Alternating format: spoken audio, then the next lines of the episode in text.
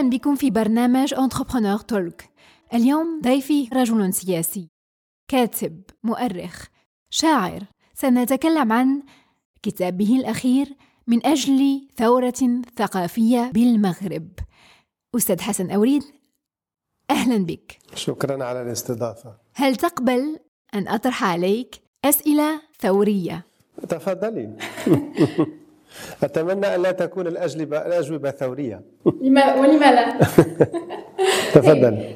ستتكلم في كتابك عن الثورة الثقافية التي يجب خوضها في المغرب، وعن المنظومة التربوية والإصلاحات التي يجب أن نخوضها.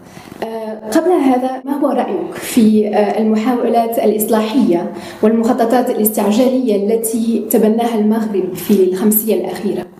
أعتقد بأن كل الإصلاحات التي تم اتخاذها تنم عن شيء هو الوعي بأهمية ورش التربية. قد نجادل في التشخيص، ولكن هناك اتفاق على أساس أولوية التربية. وأعتقد بأنه قبل 20 سنة كان هناك ورش حول ما سمي بميثاق التربية الوطنية للنهوض بقضايا التعليم والتربية والثقافة. لم يكلل بالنجاح لاعتبارات عدة، ولا بأس أن نعاود الكرة مرة أخرى، لأن ليس هناك حلول جاهزة بالنسبة لقضايا التربية. هناك مسار، هناك ضرورة تقييم، ولذلك أنا أبدأ من فكرة إيجابية، هو أن كل ما تواتر من إصلاحات يدل على وعي بأهمية ورش التربية. طيب، البعض يظن أن هذه المخططات ولدت ميتة، فالآن نرى أنه يوجد فشل. لا يمكن أن نقول ولدت ميتة، من دون شك أنها كانت وليدة سياق معين. منظومة ميثاق التربية الوطنية كان تحت تأثير موجة معينة من أجل الاندماج في السوق العالمية، من أجل أن يكون التعليم مطابقا للمعايير الكونية. هذا لا جدال فيه، ولكن التعليم ليس فقط بهدف الحصول على شغل، لابد من طموح جماعي. هذا هو لربما الشيء الذي كان ينقص في هذه اللحظة الثانية من الإصلاح، فلا يمكن أن نقول بأنه ولد ميتا. طيب، الآن ما هي خريطة الطريق الممكن تبنيها من أجل إصلاح المنظومة التربوية ولكي تكون لها رؤية؟ نعتقد أول الأشياء هو أن يكون لدينا طموح جماعي. لن نخلق العجلة، لأن كل التجارب التي تكللت بالنجاح انطلقت من ضرورة طموح جماعي.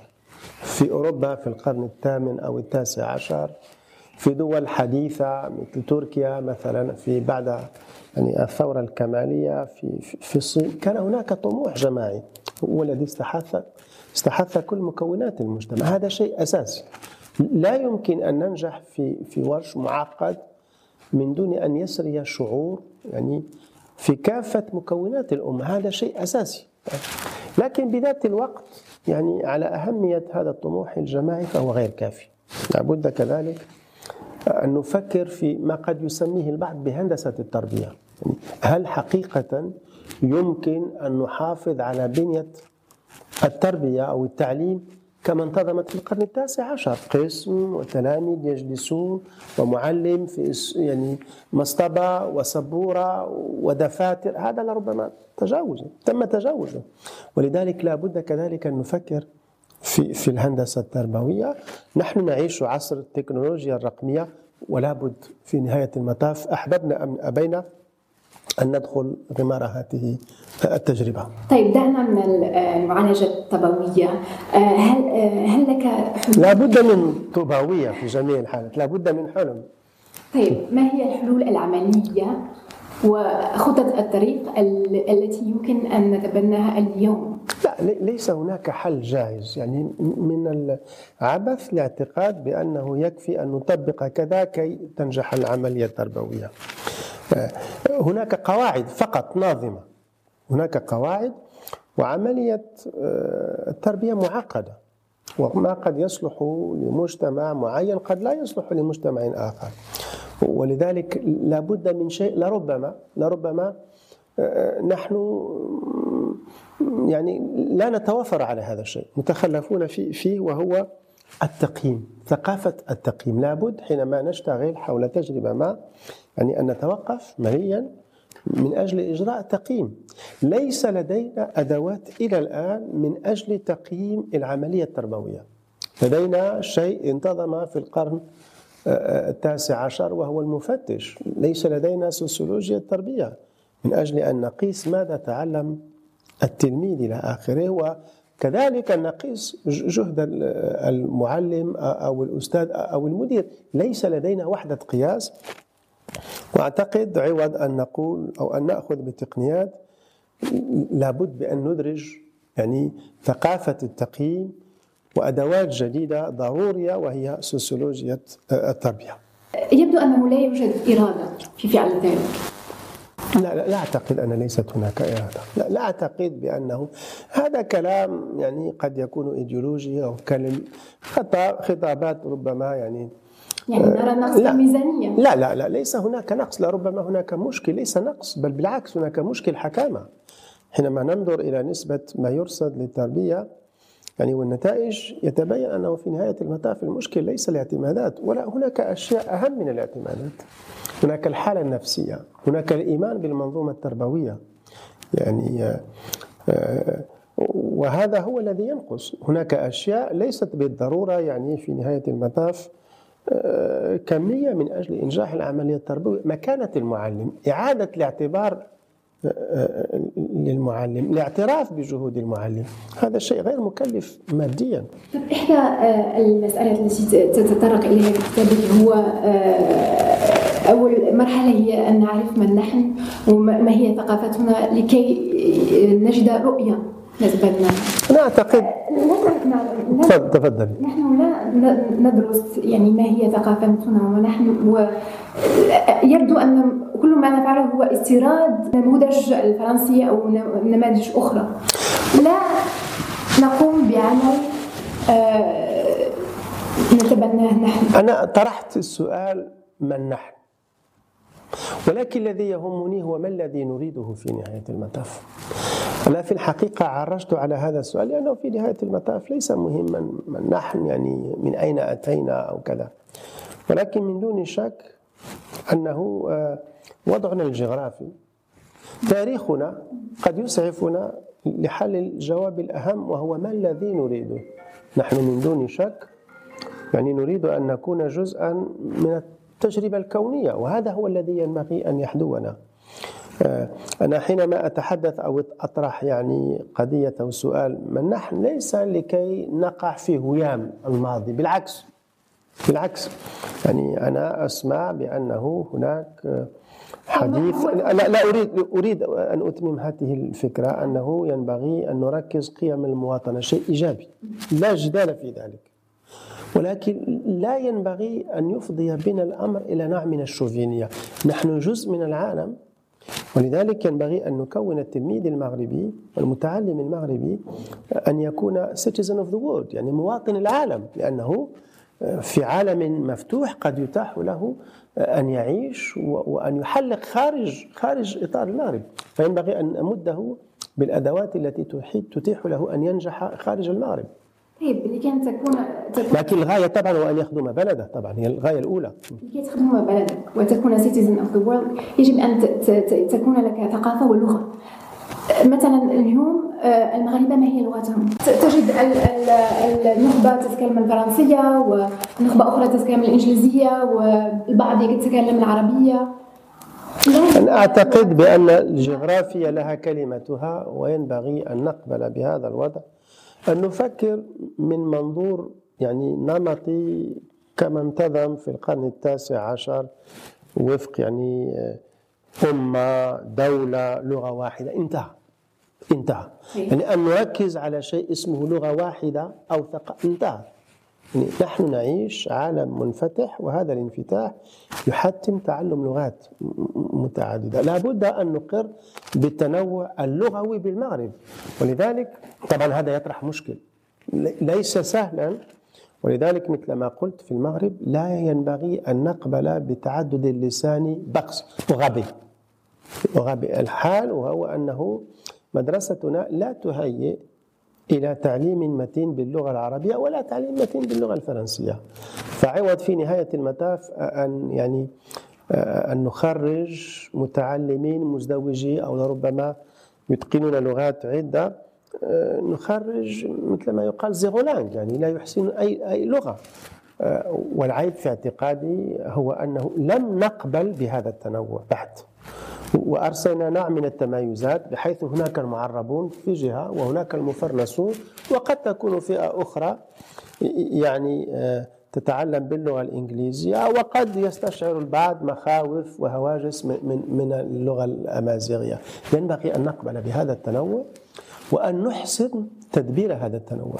لا أعتقد، لا أتكلم عن اللغتين الوطنيتين العربية والأمازيغية، ولكن لا يمكن أن نستغني في المغرب إن أردنا أن ننغمر في التجربة الكونية عن اللغة الفرنسية واللغة الإنجليزية. هذا واقع. المشكل ليس هو مشكل لغات، بل مشكل تواجد ثقافات يمكن أن تهدد الوحدة الوطنية. مثل ماذا؟ يعني إن يوجد اللغة الفرنسية هي نتيجة الاستعمار الفرنسي والسيطرة على فرنسا، انتهى الاقتصاد المغربي. أنا لا أرى هذا الرأي. أولا الاستعمار انتهى، وهذه اللغة واللغة انتهت. هذه مواقف إيديولوجية قد لا تكون مرتبطة فقط ببعض القوى التي تأتي من فرنسا، وقد تكون قوى، هذا منظوم الرأسمالي، هذا موضوع آخر ليس مرتبط لا باللغة الفرنسية ولا بفرنسا ولا بالثقافة الفرنسية، هذا موضوع آخر. لكن أنا أرى بأن اللغة الفرنسية أداة للانفتاح، بل أداة للانغمار في الحداثة، وهو رصيد. طبعا أنا لا أدافع عن اللغة الفرنسية على حساب اللغة العربية، وهذا ما نراه اليوم بسبب سوء تدبير الوضع اللغوي. لا هو لا، أول شيء هناك سابقة، يعني قبل 50 سنة أو جيلين كان المغاربة المتعلمون يتقنون اللغتين، يعني كانوا مزدوجي اللغة. هناك سابقة لبنان مثلا، هناك كل الذين كانوا منارات فكرية في العالم العربي كانوا يحسنون اللغات الأجنبية، إما الفرنسية، توفيق الحكيم، طه حسين، أو اللغة الإنجليزية. نحن في حاجة إلى اللغات الكونية، واللغة الكونية الأولى هي الإنجليزية والفرنسية باعتبار أنها لها تاريخ في المغرب. لكن لا أقول بأن الفرنسية ينبغي أن تكون بداية ونهاية، لا لم أقول بذلك، ولكن هناك وضع يعني للغة الفرنسية سوسيولوجي تاريخي مرتبط بالإدارة، مرتبط بالثقافة، لا يمكن أن نزيحه هكذا بجرة قلم. لكن لست أقول بأنه ينبغي بالضرورة أن نتكلم الفرنسية كالفرنسيين، يعني أو أن يكون تعلمنا للغة الفرنسية على حساب اللغة العربية. هذا معطى ورصيد، وأعتقد بأن كثير من في العالم العربي يغبطوننا بالنظر إلى أن هناك ازدواجية لغوية. أنا لا أعتقد بأن اللغة الفرنسية عيب، لا أرى ذلك. هذا موقفي على كل حال وكل شخص. لا ترى أننا يمكن أن نتخلى عن الفرنسية لنتبنى يعني ممارسة الإنجليزية أكثر، فهي منفتحة أكثر على الاقتصاد العالمي. نحن لسنا في زواج كاثوليكي، إما أن تختار هذه كذا، لا يمكن أن يكون هناك تعدد. لا طبعا أول المستويات تتغير والوظيفة تختلف، يعني ليس من الضروري مثلا أن أشعر باللغة. لا هناك أشياء مرتبطة بالوجدان. أنا لا أعتقد وأن لا أرى بالنسبة للمغاربة مثلا أن اللغة الإنجليزية يمكن أن تعبر عن وجدانهم، ممكن حالات خاصة يعني محدودة، ولكن فكل ما يرتبط بالوجدان يكون باللغة الوطنية أو اللغات الوطنية. لكن من حيث التكنولوجيا وحينما أدرس التكنولوجيا بلغة أجنبية ليس من الضروري أن أتكلم الإنجليزية ككامبريدج أو كالبريتش، يعني أتعامل وظيفيا مع اللغة الأجنبية، فالوظيفة هي التي تحدد تعاملي مع اللغة، ويتدرج التعلم وفق طبعا يعني نمو الطفل والمتعلم. فأنا لا أحشو ذهن المتعلم لأول وهلة بأربع لغات، هذا غير ممكن عمليا. فلازم أن نعطي الأولوية للغة، وهذا يجب أن نقرر، يعني يجب أن يكون قرار. أود أن أرجع لنقطة قلتها أنه الجغرافيا المغربية هي تحدد مصير الثقافة المغربية. هل هذا يعني أنه أي موجة جاءت للمغرب يجب أن نتبعها؟ لا، يجب أن يكون لنا يعني ثقافتنا الجوهرية، ثم طبعا ننفتح على العالم، ولكن إن كانت لنا ثقافة يعني راسخة يمكن أن نكون أقوى. أنا أتفق معك، أنا لا أقول شيئا مخالفا. أن يكون قوي اقتصاديا وثقافيا، أم هو نقطة عبور إلى الإفريقيا أو إلى لا، أنا لم أقول بذلك. إذا كنت أركز، أنا قلت لك بأن للجغرافيا كلمتها، ولكن ليس الجغرافيا وحدها، هناك التاريخ، هناك تاريخ. لا، تاريخ أن يكون قوي سياسيا واقتصاديا وثقافيا، أم هو نقطة عبور؟ لا، أنا لا يمكن أن أقبل ولم أقبل، ومساري يدل على ذلك، أن يختزل المغرب في فضاء جغرافي، يعني يأتي أشخاص ويستثمرون أو قد يكونوا وجهة سياح. لا، هي أمة وهناك تاريخ، هناك تاريخ، هناك تفاعل مكونات عدة، وقد أشرت إلى ذلك حول ما أسميته بالشخصية المغربية، التي هي يعني ضاربة أو جذورها ضاربة في التاريخ. إنما ينبغي أن نطرح السؤال، يعني من الأقرب بالنسبة للمغاربة؟ أنا ليس لدي جواب، ولكن ينبغي أن يطرح. هل البرتغال أو إسبانيا أم الكويت؟ ينبغي أن نطرح هذا السؤال، وبقدر إجابتنا عن هذا السؤال تتحدد أو المنظومة التربوية التي نريدها. لا بد أن نطرح هذا السؤال. إنما في جميع الحالات الفكر لا يأتي بحلول جاهزة أو بإجابة، يطرح أسئلة. فأنا في كتابي لم أقول بأنه ينبغي أن نتبع كذا، ولكن قلت ينبغي أن نطرح نوعا من الأسئلة. طيب، سؤالي الأخير، أنت تطرح الأسئلة، من المفروض أن يقود العملية الإصلاحية؟ الجميع. لا يمكن هناك، هو طبعا أول شيء هو الدولة، وقد أشرت إلى ذلك فيما أسميته بالمتدخلين، وعلى رأسهم طبعا وزارة التربية الوطنية، لها مجال محفوظ، لها مسؤولية كبرى، لا ينبغي لأي قطاع أن ينازعها. طبعا هناك وزارات أخرى، لأننا نتكلم عن التربية، دور وزارة الأوقاف والشؤون الإسلامية مهم، وزارة الشبيبة والرياضة مهم، وزارة الاتصال مهم، ثم القطاع الخاص كذلك. القطاع الخاص له دور أساسي، المجتمع المدني، القوى الحية. فمن دون شك أنه لو قصرنا الجهد على الدولة لوحدها لنا بها الثقل، يعني فلابد لكي تخف يعني أو يخف ثقل المسؤولية أن يكون مشتركا. وأعول هنا طبعا على دور القطاع العام، وتعاون وتكامل بين القطاع العام والقطاع الخاص. نرى اليوم تعاون بين القطاع العام والقطاع الخاص. أنا نرى أن القطاع الخاص لا يسيران القطاعان في نفس المنهج. هناك مشكل ثقة، أنا أعتقد، وقلتها في غير ما مناسبة، وأشرت إلى الأمر كذلك في كتابي، هو أنه هناك يعني خصاص في الثقة بين القطاع العام والقطاع. طبعا على الدولة طبعا وفعاليات، يعني حتى هناك مسؤولية مشتركة، ينبغي أن يخلق هذا الشعور، شعور الثقة، على أساس أن القطاع الخاص جزء لا يتجزأ من إدارة مرفق عمومي. طبعا هناك الذين أو فئات معينة قد تنظر إلى التربية باعتبارها استثمارا أو ربح، لا، هناك حالات، لكن أعطيني حل أولوي واحد.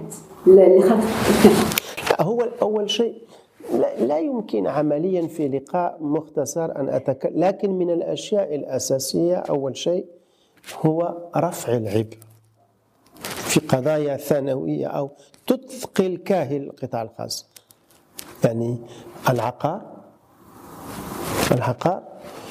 ثم الضرائب. هذه أشياء في اعتقادي أساسية. هذا لا يمنع من مراقبة المنظومة التربوية من خلال وسائل عدة، وفي جميع الحالات ينبغي أن تكون هناك مداخل، يعني ليس هناك أن يكون القطاع الخاص جزيرة منعزلة تماما ولا علاقة لها بالقطاع العام، يعني إما من خلال نسبة معينة من التلاميذ المجدين إلى آخر من ذوي الدخل المحدود، من خلال الجسم التربوي، من خلال البرامج. ثم القطاع الخاص يمكن أن يكون رائدا في المناهج، يمكن أن نستفيد في نهاية المطاف من تجارب ناجحة. فلو حقيقة اخترنا خيار جزر معزولة سيكون في نهاية المطاف إهدار للجهود. ولذلك في كتابي الذي أسميته ثورة ثقافية أعول كثيرا على القطاع الخاص باعتباره كذلك مسؤولا عن تدبير مرفق عمومي، هو جزء من المرفق العمومي. أن تكون هناك حالة نشاز هذا يعني لا يقاس عليه. حسن أوريد، شكرا على الاستضافة. شكرا. إذا أعجبتكم حلقة اليوم أتمنى أن تدعموها بالنشر. أنتظر ملاحظاتكم على موقع entrepreneurtalk.africa وعلى تويتر، حسابي هو كنزي بنيس KENZY BENNIS. أقول لكم إلى الأسبوع القادم مع حلقة جديدة، دائما مع الأستاذ حسن أوريد والأستاذ سمير بن مخلوف. الحوار سيدور حول كيفية إعادة هندسة المنظومة التربوية والتعليمية. إلى اللقاء.